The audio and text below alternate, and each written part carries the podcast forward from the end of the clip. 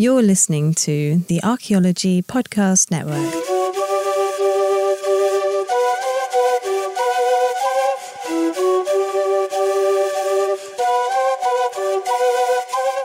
Welcome to Season 1, Episode 1 of the Site Bites podcast, Canyon of Contention, where we go in depth on prominent archaeological landscapes. I am your host, Carlton Gover, and I am joined by this season's featured co host, Robert Weiner. For the topic of this episode, what is Chaco, location, features, and chronology, we have the pleasure of having Rich Friedman with us as our guest this morning. Thank you so much for being on, Rich. It is a pleasure to have you. How are you doing? I'm doing great. It's uh, another wonderful day. Beautiful. Well, Rich, we're so happy to have you here with us and to talk about a place you and I both love so much, Chaco Canyon. So, we were wondering if we could start off with you just introducing yourself a little bit and telling us what is your connection to Chaco Canyon, both professionally and personally? How did you get introduced to archaeology of that region, and what does it mean to you? That's a, a long question. Well, of course, my name's Rich Friedman.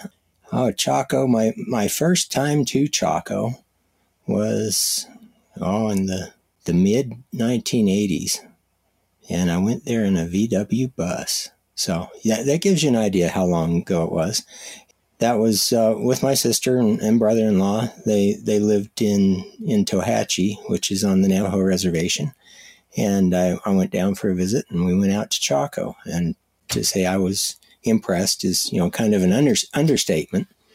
And if fast forward about uh, four years, five years later, I ended up in Chaco, or not in Chaco, in Tohatchee myself that just kind of uh, sealed the deal for me. We were, we were going to be in New Mexico for just a few years. I grew up in Colorado and ended up in, in Tohatchee, which there's uh, uh, cultural resources all you know all over the place. the Chaco, Greater Chaco and world is that that's right in it.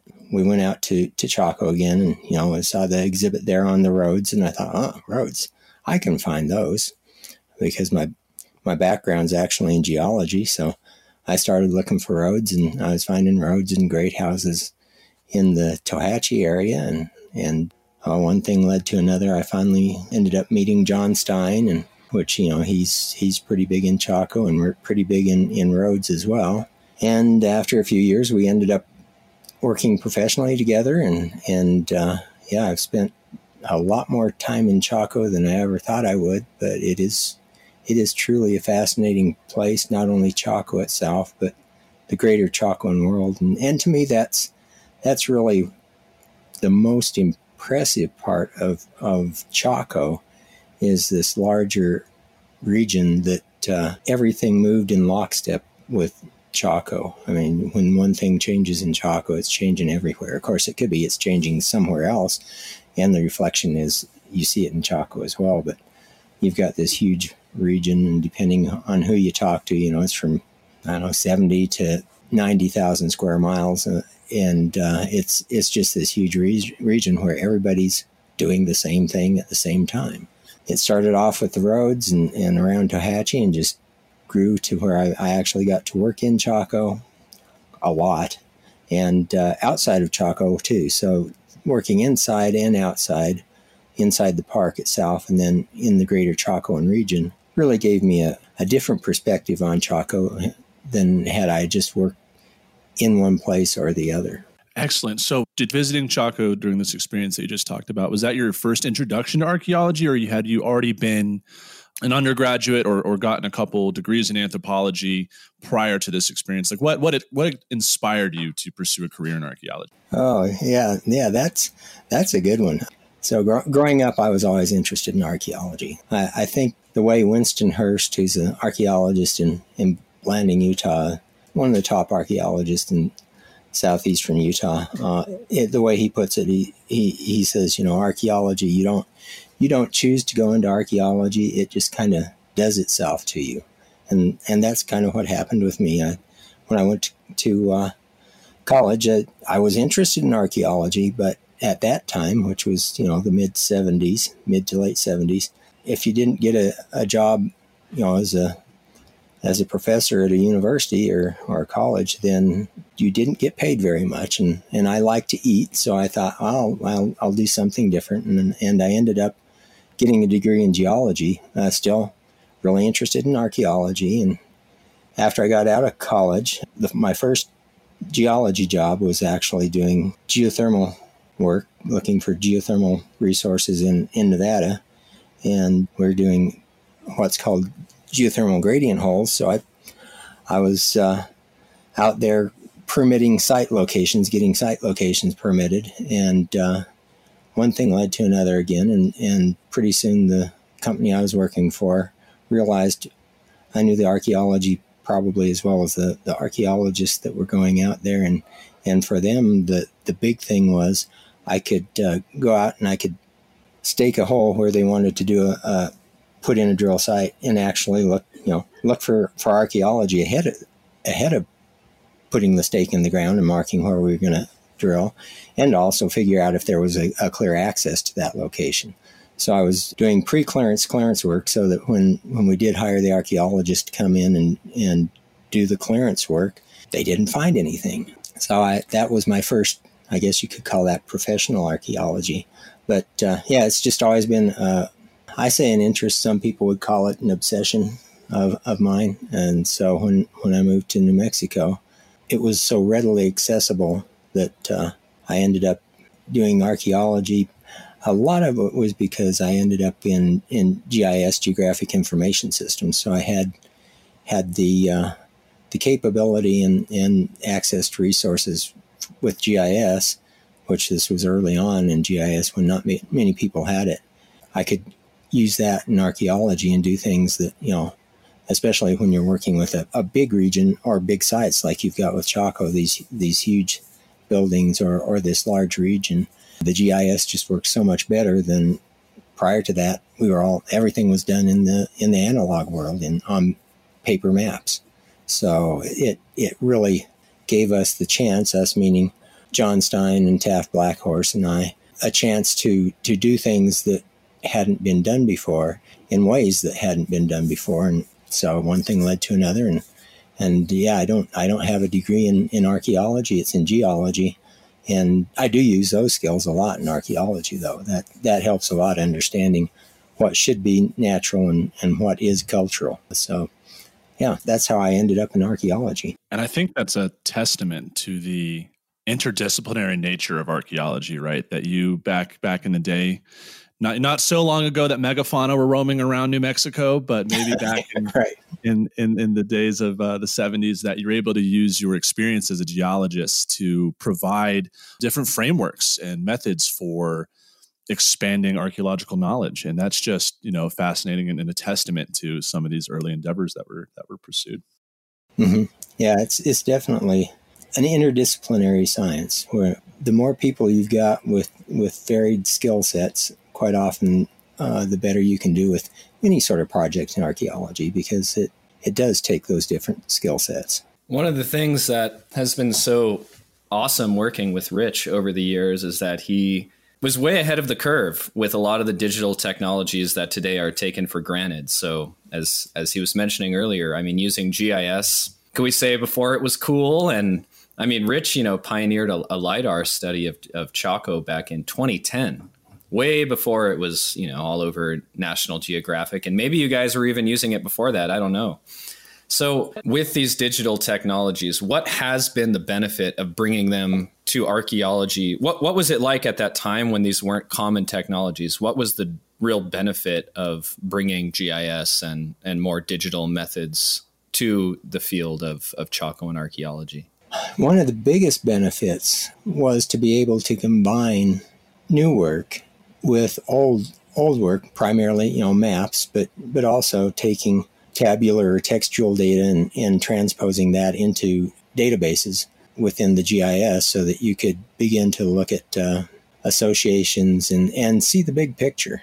So prior to that, everything in the analog world, you might you might have some aerial photos at, at say one to forty thousand scale, some at uh, one to twenty, and and some at one to eight and that none of them were at the same scale. So working on those uh, aerial photos at the same time was really difficult. Where with the GIS, we were able to to uh, scan them and then georeference them, and then have them all in the same spatial framework, and you could begin to to work through the the different years of aerial photos to look for roads, for for instance. So it, it really made it much easier to to pick up on things that maybe otherwise were a bit too subtle. Plus, you, you know, once it's in the digital environment, you can enhance the the photos. So you can make them lighter, darker. You can you can do histogram stretches on them. You can do all sorts of fun things that that then begin to show you what you hadn't seen before. And it was in in 1994 I was able to, to participate with uh, NASA and the, the Getty Conservation Institute on a pilot program or a pilot project in Chaco Canyon showing the, the value of these new digital technologies for cultural resource documentation and management.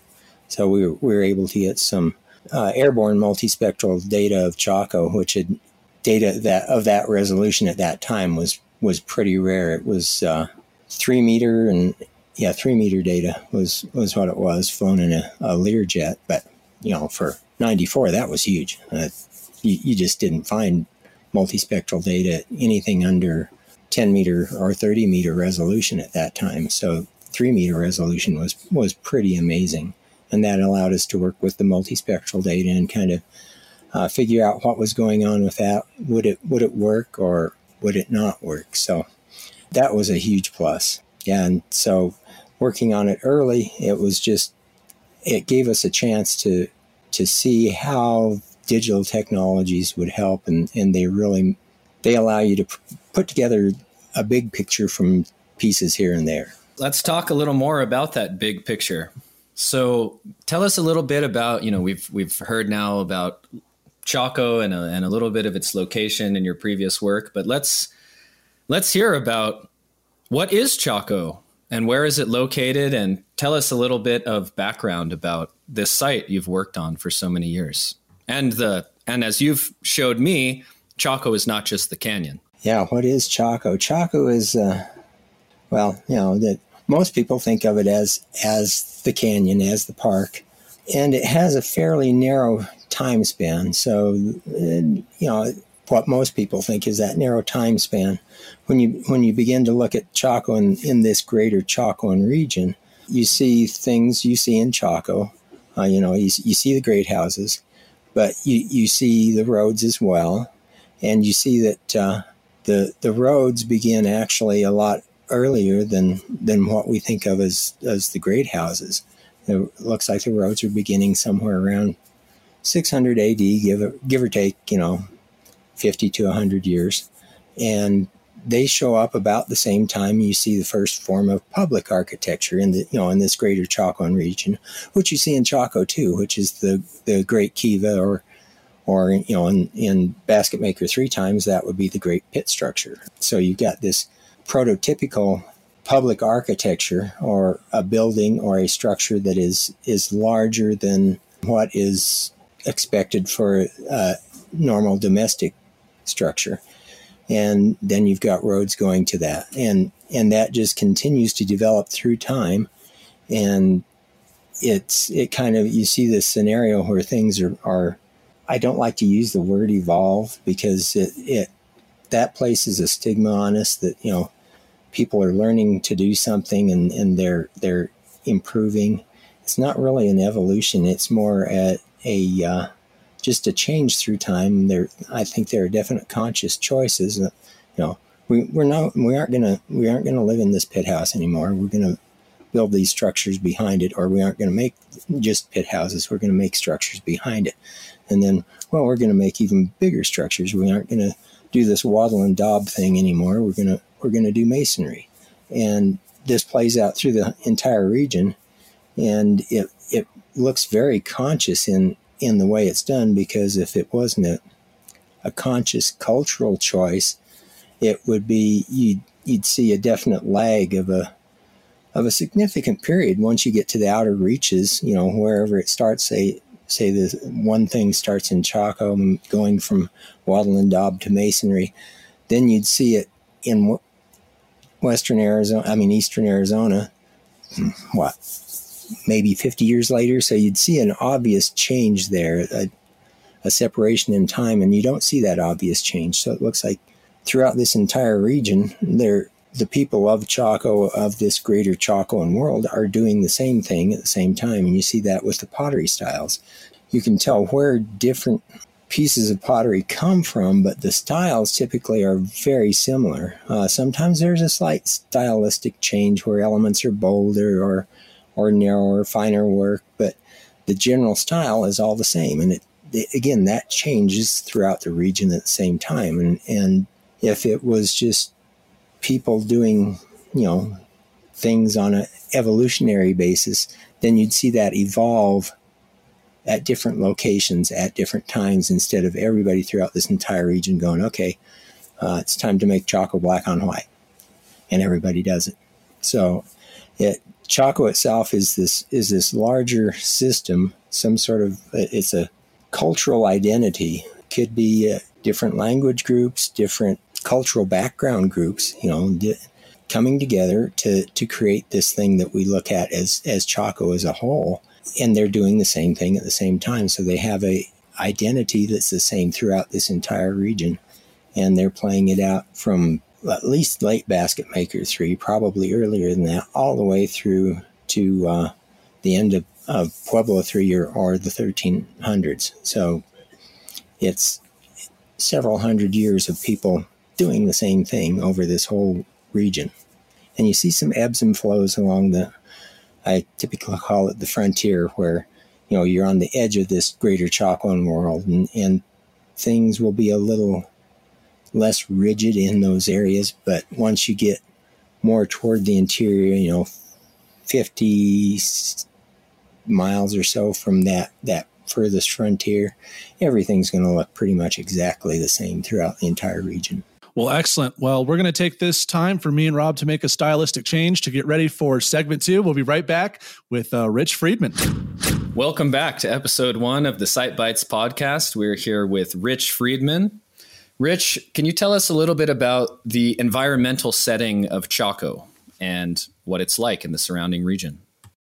Oh yeah, Chaco is well, it's, it's in the San Juan Basin. It's it's very close to the structural center of the San Juan Basin, and it's also kind of in uh, in the place you really wouldn't want to be to live. I mean, the Chaco itself is a pretty harsh environment. The The temperature swings. I mean, in the in the summertime, it can easily get over hundred degrees. Quite often, up in the mid to upper 90s for you know long periods of time. But uh, in the winters, it can it can drop down to below 40, below zero. So it has uh, uh, it's a challenging environment, definitely uh, as far as its climate goes, because it, it's getting drainage off the continental divide, uh, meaning the air, the cold air, kind of settles down in the valley or the canyon there, and so you get uh, huge. It's 40 degree temperature change, changes in a day are, are common. So if it's if it's 60 during the day, it's gonna it, it will drop below freezing at night, which creates a difficult situation for for agriculture because uh, you have a very short growing season. Even though it, it seems like it should be longer, it, it's really very short because of these huge temperature fluctuations the canyon gets. The soils there are, are pretty unfriendly to to uh, high agricultural production, uh, mainly because there's there's a lot of salts and a lot of clay in the soils. That's because of the geology of, of Chaco. It, it's sitting in in the Cretaceous sandstone and uh, shales, and those shales just they create badlands. So the Bisti Badlands, you know, most of your your badlands you see around, which are you know they're just they're huge large spanses of shale exposure. So underneath the sandstone in Chaco Canyon is this shale that is not very good at growing things. And that's kind of true of the whole center of the basin where it's not real good. Now there are, are little microclimates where you can grow things and you can grow grow things really well. And the side canyons, the little tributaries to the Chaco are are typically areas where you can grow pretty well. You're getting water that isn't quite so high in salt doing better as, as far as salt and, and easier to control than the Chaco. When the Chaco flows, controlling it would be really, uh, really difficult. So the side canyons really, they look like places where people could could live. And then you get out on the periphery of the San Juan Basin, so you're up against the Chuskas to the to the west. Things look really good. You you actually have streams that are or were now now they're pretty dry, but 30 years ago, you had streams that were actually perennial. They, flow year round coming out of the Chuskas. They didn't go far out into the valley, they dry up, but you did get uh, water for most of the year. Tohatchee, there, Tohatchee Wash, there's, there's a stream there that flows most of the year. It might dry up just before the monsoon season hits in, you know, in, in July, August, but uh, it, it flows most of the year and the same with the Captain Tom Wash up by Newcomb, Sanostee Wash. So you've got these washes coming off the Chuskas that are flowing year round. And subsequently, you've got modern day agriculture that we're pretty sure was the same thing going on a thousand years ago. You had a lot of agriculture in those areas because there's just more water available and, and it's a better area to live. And the, the temperature is much different there. You don't get the big temperature swings along the Chuska Slope or or down along uh, Lobo Mesa that you get in the canyon itself. The the temperature swings are slightly lower. You don't get as cold. You don't get quite as hot. It's just the environment is more suitable to living and growing agriculture there. I first noticed the, these differences when I was I was living in in Tohatchee on, on the reservation, on the Navajo reservation. I was working in Gallup, and Gallup is very similar to Chaco in its setting. It gets cold air drainage off of the Continental Divide to the east, just like Chaco does, and it has virtually the same temperature every day and the same temperature swings. And when I was living in, in Tohatchee and commuting to Gallup to work, I saw this difference here where, you know, it'd be, it'd be nice in Tohatchee. There might be some rain or light snow in Tohatchee. By the time I got to Gallup, there'd be, you know, six inches to a foot of snow, and it was just a totally different environment. And then I, when I lived there, I, I realized what was going on. It was just, it had these great, these huge temperature swings that changed what the environment was like. And in that valley that Gallup's in, the Rio Puerco Valley, you saw the same thing that you do, do in Chaco. There was not a lot of agricultural production in in that drainage itself, that main drainage, the little tributaries off of it, yeah, you get you get a lot of agricultural production. It's very similar in in uh, environment there, and and Chaco is just when I think of Chaco, it's it's not the place I would think to go have a great civilization. It's a harsh environment. It's a difficult environment. And you go 40 miles away from Chaco in any direction, and you've got a, a much better environment to live in. So that's probably one of the big things is why did they even select Chaco to build the center of this greater cultural influence throughout the Four Corners area? And there are no trees in Chaco. It's not just the lack of rainfall and the qualities of the soil. Tell us about the lack of trees and not only for heating but for construction too. Yeah, the trees in Chaco just they don't exist and again that's for something, you know, a, a, location in, in its geologic and environmental setting, no trees is, is what you would expect. Shale isn't, isn't really good for growing big trees. Uh, most of the trees in Chaco grow up where it's sandy or along the cliffs or on top of the, the mesas there. And you don't get ponderosa pine, which you see a lot of ponderosa pine in, in the buildings, or larger pinyon pine that that doesn't exist. You get uh, junipers, you know, some some pinyon, but a lot of juniper, and nothing down in the valley. So the the construction timbers. Uh, for a long time, there's a, a big debate that there might be some remnant Pleistocene forest in Chaco, which, looking at it, you know, with my my geologist eyes, it's like no, that that probably never happened. And more recently, it's been proven that you know that most of the timber in Chaco like almost all of it, came from outside the canyon, at least 40 miles, some of it 60, 65 miles away. So they are hauling the, the timber for construction of Chaco into Chaco.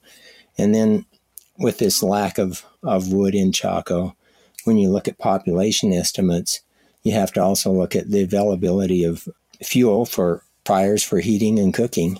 And again, because most of the the available wood there that is there today is up on the mesas, you, are going to have to be hiking up on top of the mesas to get wood for everyday living. So you know, if you if you just say one one tree per person per year for heating and cooking, which is I think that's a an ultra conservative estimate.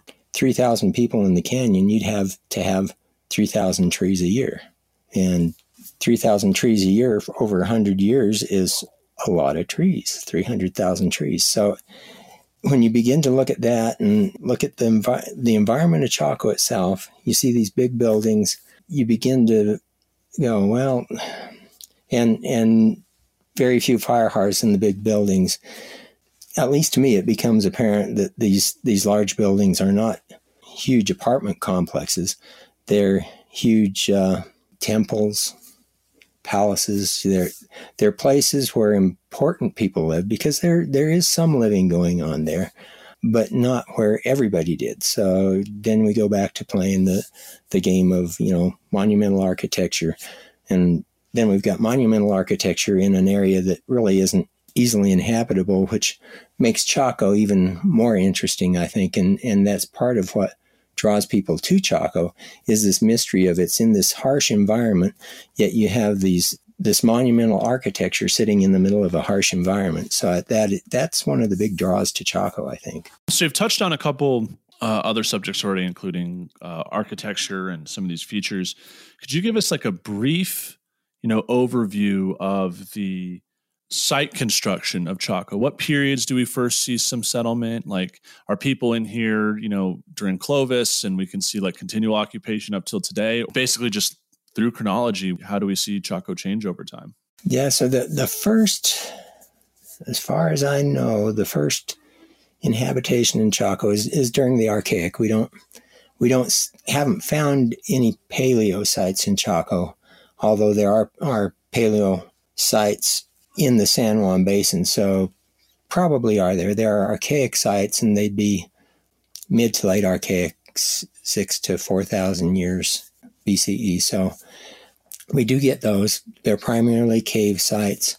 You go just north of Chaco, you, you get a lot of sites in sand dunes that are north of Chaco. So yeah, there's we we've got Bajada and uh, Pinto Basin. You, well, there is some Pinto Basin, so we are getting into paleo. I've seen Pinto Basin sites in, in Chaco. And then you really begin to see more sites, you know, more um, evidence of, of use of Chaco in late Basket Maker 2 into Basket Maker 3. So that's, and depending on who you talk to, Basket Maker 3 will be around, you know, 5 to 700 AD. It might be 350 to 7 750. It, it changes depending on who's citing it, but it, you can think generally five to 700 is, is Basket Maker 3. And that's when uh, the predominant domestic structure living site is, is a pit house. And normally it's a fairly shallow pit house, but not as you get closer to the 700s, they tend to drop or get deeper. So you get, do get some pretty deep pit houses post 600 AD. And then you go to uh, P1 or Pueblo 1, which is 7 750 ish to 9 950, depending on who you talk to. And during that time frame, you still have the, the pit structure, the pit house, only now it may be, be what we're calling in, in later times the kiva. It may still be a, a domestic structure. It looks like it probably is. It's still a domestic structure. So people are still living in the pit house, but you've got a typically a row of rooms, a series of series of above grade rooms behind that pit structure, and the construction of those rooms is usually a, mud adobe uh, wood construction that's known as wattle daub, where it's not really masonry stacked up. You've just got uh, kind of like a, a, wood fence with adobe plastered on it, and then a roof on top of that. So it's a, a pretty rudimentary structure as you get mm, Mid P1 is when you start seeing more masonry elements. So you'll get single course masonry walls where you've got just rocks stacked on top of each other and, and still kind of doing the wattle and daub thing. You'll have quite often wood posts in those walls to make them a little sturdier. By around oh, 825 to 850, you start seeing in Chaco itself, that's when, when Pueblo Bonito, the first official, what you recognize as being Pueblo Bonito now, structure shows up there. And, and that's the first multi-story structure in Chaco Canyon. Well, Pueblo Bonito, Una Vida, Penasco Blanco are, are believed to be the early structures. So around before we're, we're out of this P1 period, we've got these structures that, that have single course masonry, sometimes double course, and are at one to two stories in height. So we've got multiple stories. Uh, then as you go on, you know, from from 900 to to 1100, 1150 is P2, or that's kind of the the florescence of Chaco. That's the classic Chaco period that everybody thinks of. That's when when the great houses get really big. So during that time is when you get all the massive construction in Chaco. And most of it's toward the end of that time. So in the 1000 to around 1115, 1120 is when you get all the massive building in Chaco.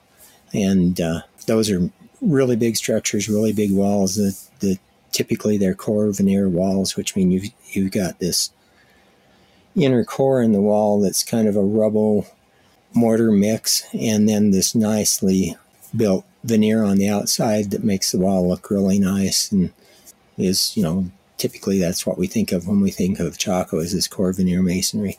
Some of these walls, you know, at the base of the walls, they can be three, three and a half feet thick.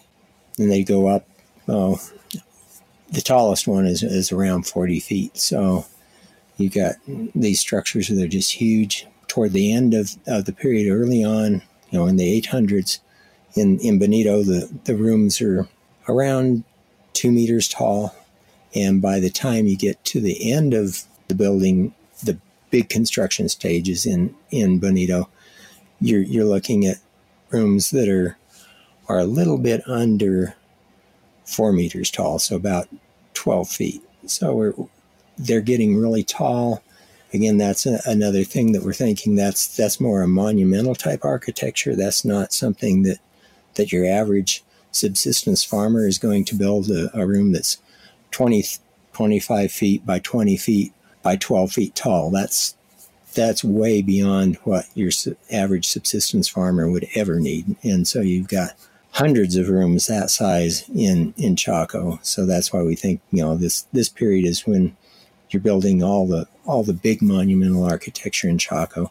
Then 11 to 1300, which is P3 or 1150 to 13. You see it. Uh, you don't see the massive building in Chaco anymore. It, it pretty much dies off. There's still people there. Occupation is still pretty good.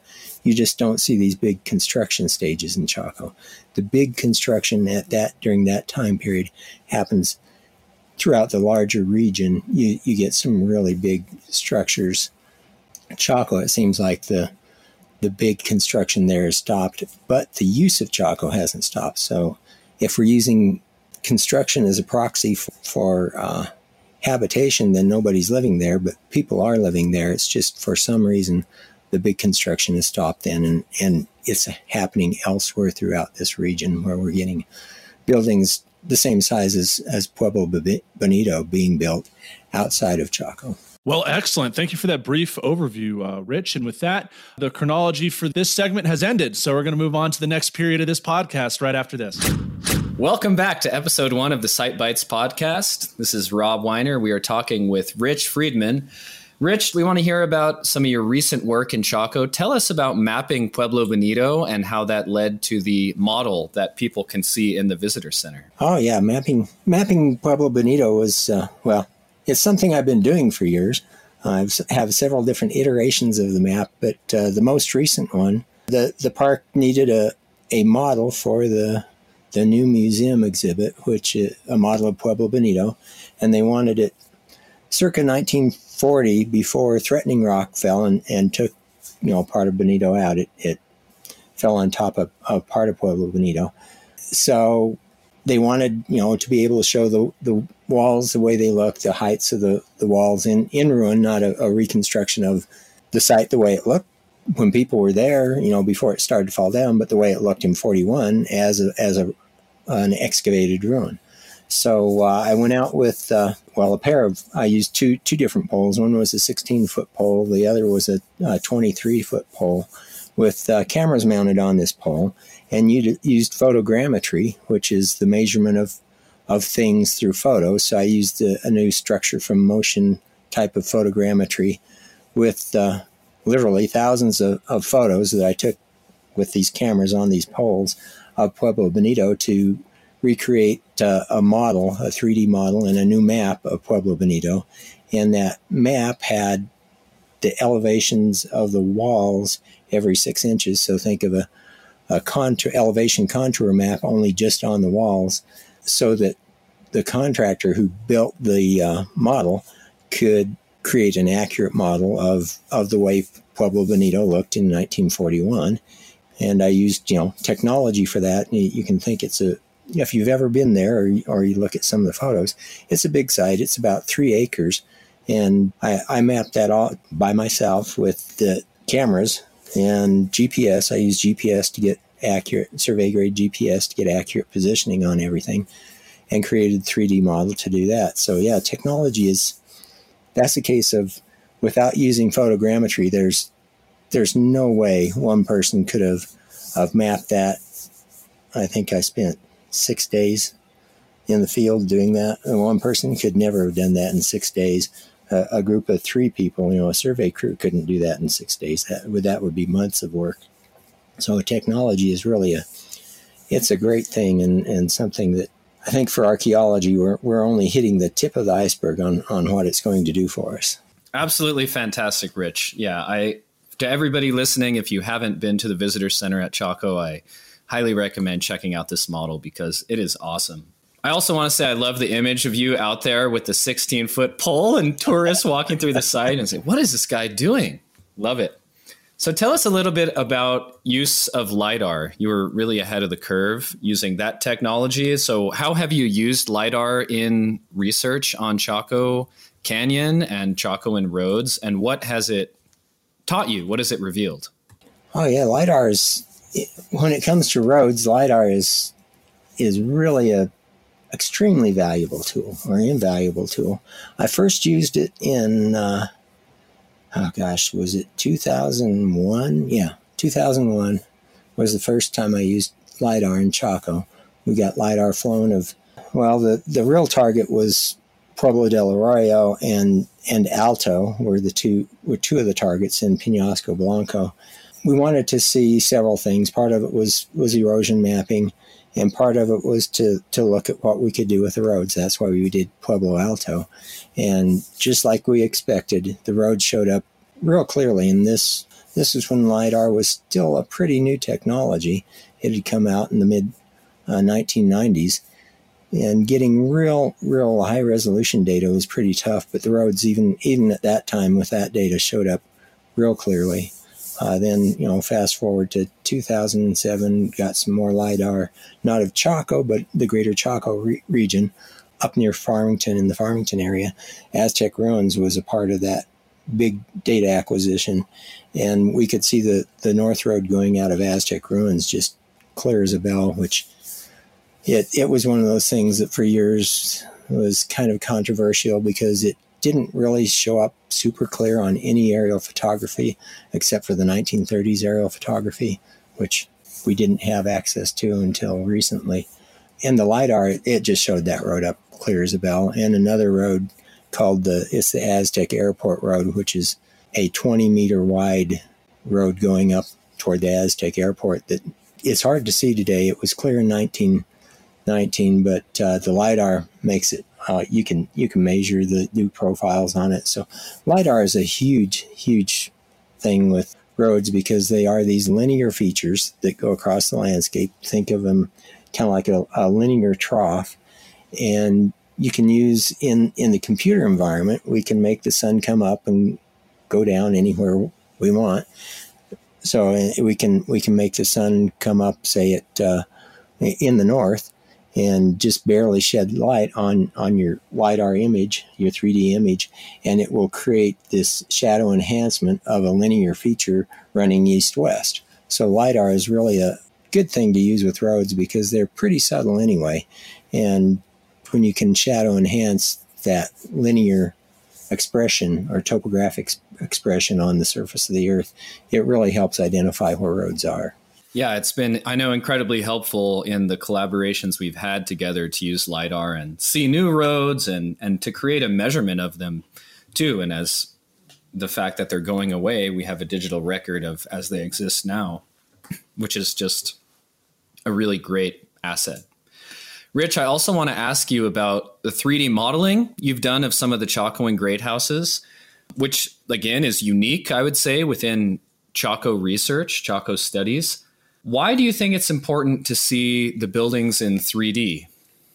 I think what seeing the buildings in 3D and, and scaled buildings accurate or as accurate as we can make them based on the archaeological record, it helps us understand number one, what, what they look like.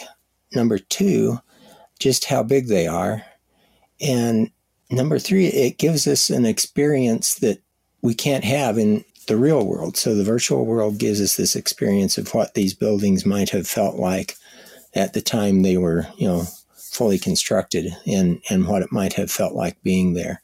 It's been an interest of mine because in my mind, when I look at the buildings, I, I extrude them, but conveying that to somebody else has always been difficult. Where if you, you can put it into the 3D environment and make these virtual reconstructions, then other people can see the same thing that you're seeing in your mind. Plus, eh, sometimes by going through this process of reconstructing them, you see things that you didn't see before, or or things look different than you thought they did. So it, it really is a, I think, a real valuable exercise to go through to help understand not only what the building looked like, but how it was constructed and and how it may have felt to be there at, at the time. Excellent. Now, for the close of this, to, to sum all you know this episode up, what do you hope your legacy is going to be in terms of Chacoan archaeology and research? Oh, that's what do I hope my legacy will be? Well, I I hope that, that people can see that I did contribute something to the our greater understanding of what Chaco is, and that uh, although you know I, I do often provide some interpretation of the data, I, I think it, what I want to be able to do is is convey information to people so that they can make their own independent evaluation of Chaco and come up with their own conclusions. And and if my legacy is is just that I helped push the the digital envelope on Chaco to understand and, and see Chaco better, put all this data that that is Chaco because it is so big and it's so massive, not only the canyon itself, but this larger region into a context to where it can be dealt with and understood at this large scale and and if if my name is associated with that in any way, I think that would be a an amazing legacy. Well, I have no doubt your name will be associated with that, and that for years to come, people will be looking at your models and work with lidar as revealing an unknown extent and an I mean both an unknown extent and an un previously unknown degree of detail from the Chaco world. So so thank you for all you do, Rich. Where do you see Chaco research going? What do you think are the big remaining questions and and what sort of work do you see as important to the field moving forward? Hmm.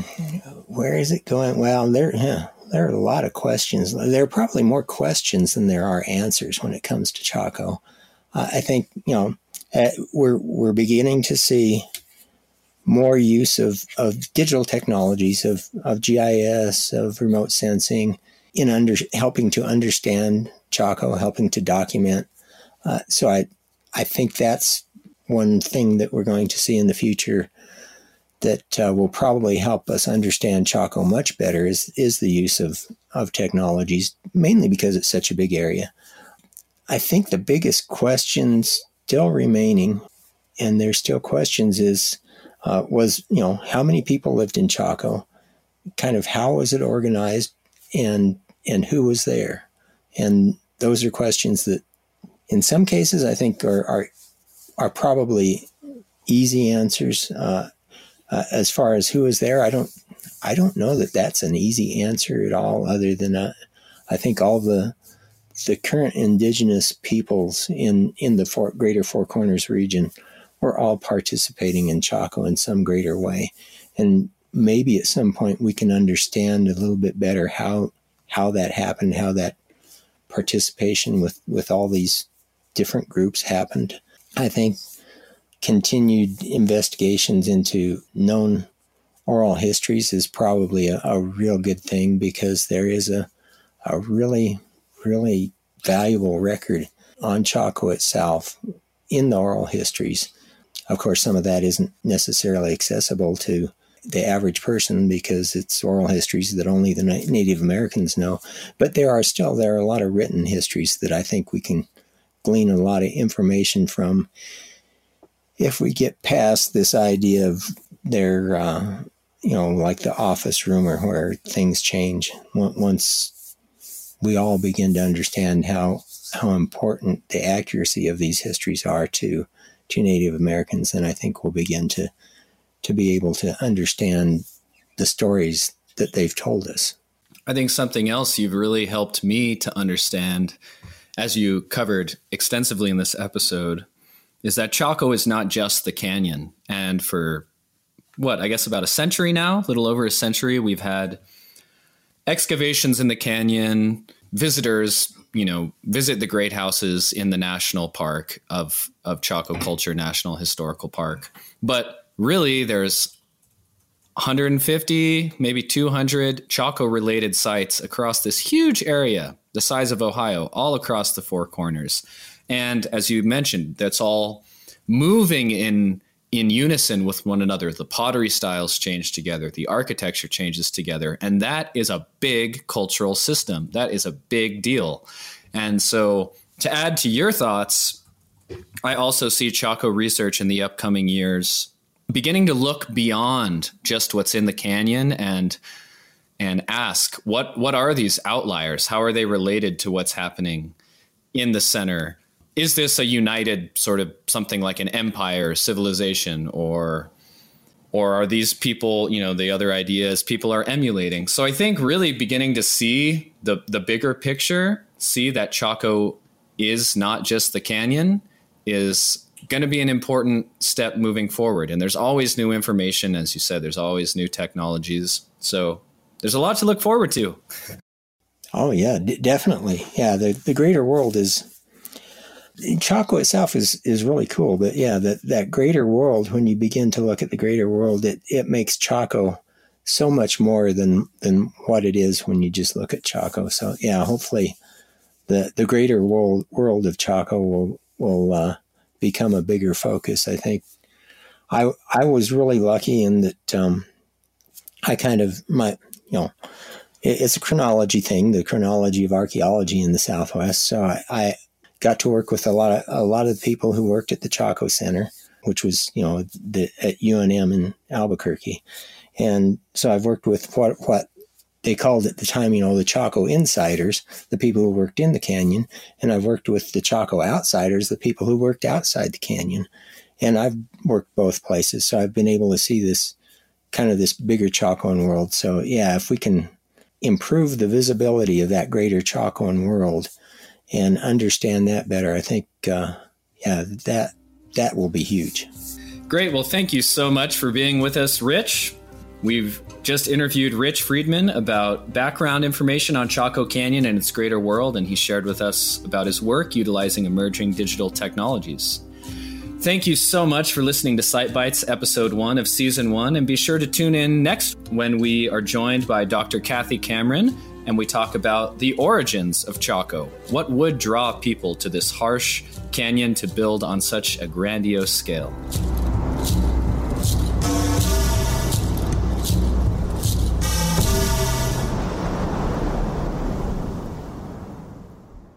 This episode was produced by Chris Webster from his RV Traveling America, Tristan Boyle in Scotland, and the Archaeology Podcast Network, and was edited by Chris Webster. This has been a presentation of the Archaeology Podcast Network. Visit us on the web for show notes and other podcasts at www.archpodnet.com. Contact us at chris at archaeologypodcastnetwork.com.